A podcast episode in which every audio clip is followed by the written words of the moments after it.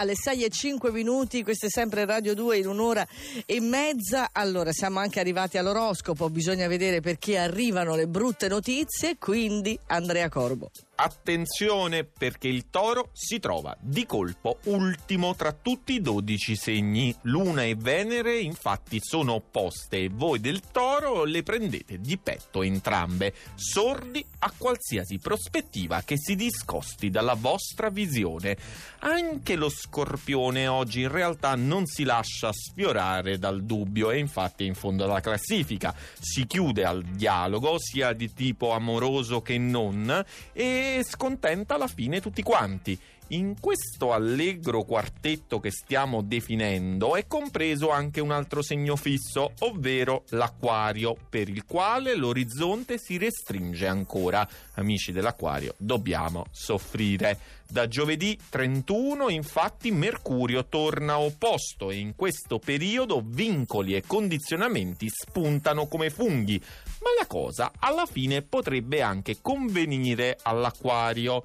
Il cancro invece lentamente riesce a risalire, impara a fare a meno di Venere e accantona quindi tutte quante le questioni amorose, che ora infatti lo irritano soltanto e dedica le proprie energie a pianificare e sistemare. E riprendiamo con i pesci che si trovano esattamente nel mezzo della classifica, ma senza smanie o ansie, anzi sguazzano nell'aurea mediocritas stranamente tranquilli, o forse dovremmo sospettare che sono già consapevoli del potente trigono di Giove che li aspetta in autunno.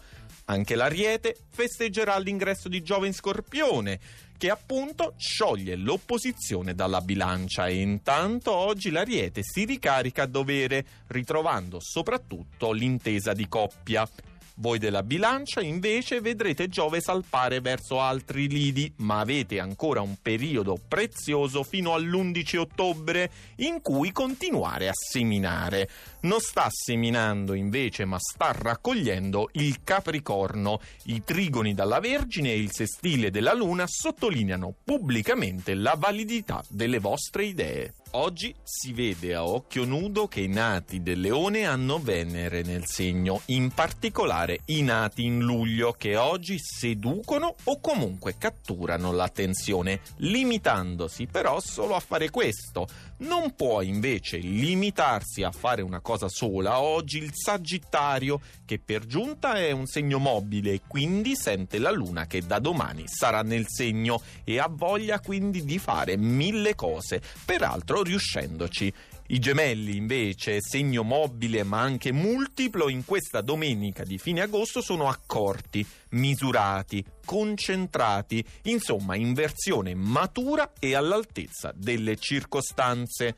Ma la migliore è sempre la Vergine, prima posizione e festeggiamenti per il compleanno con astri eccellenti, di cui peraltro la Vergine sa disporre nel modo migliore sia per sé ma soprattutto per chi ama.